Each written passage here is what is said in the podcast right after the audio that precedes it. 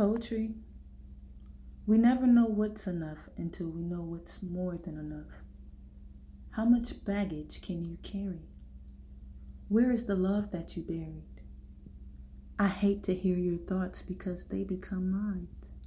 I hate to connect because my feelings get entwined. I'm in love with myself because I have no choice. I have no choice but to love myself.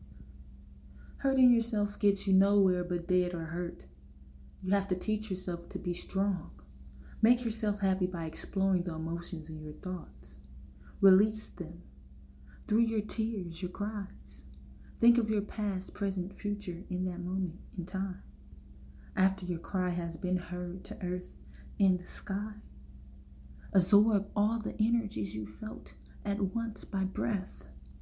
You would regenerate and clear the baggage that was kept in your heart. He paused.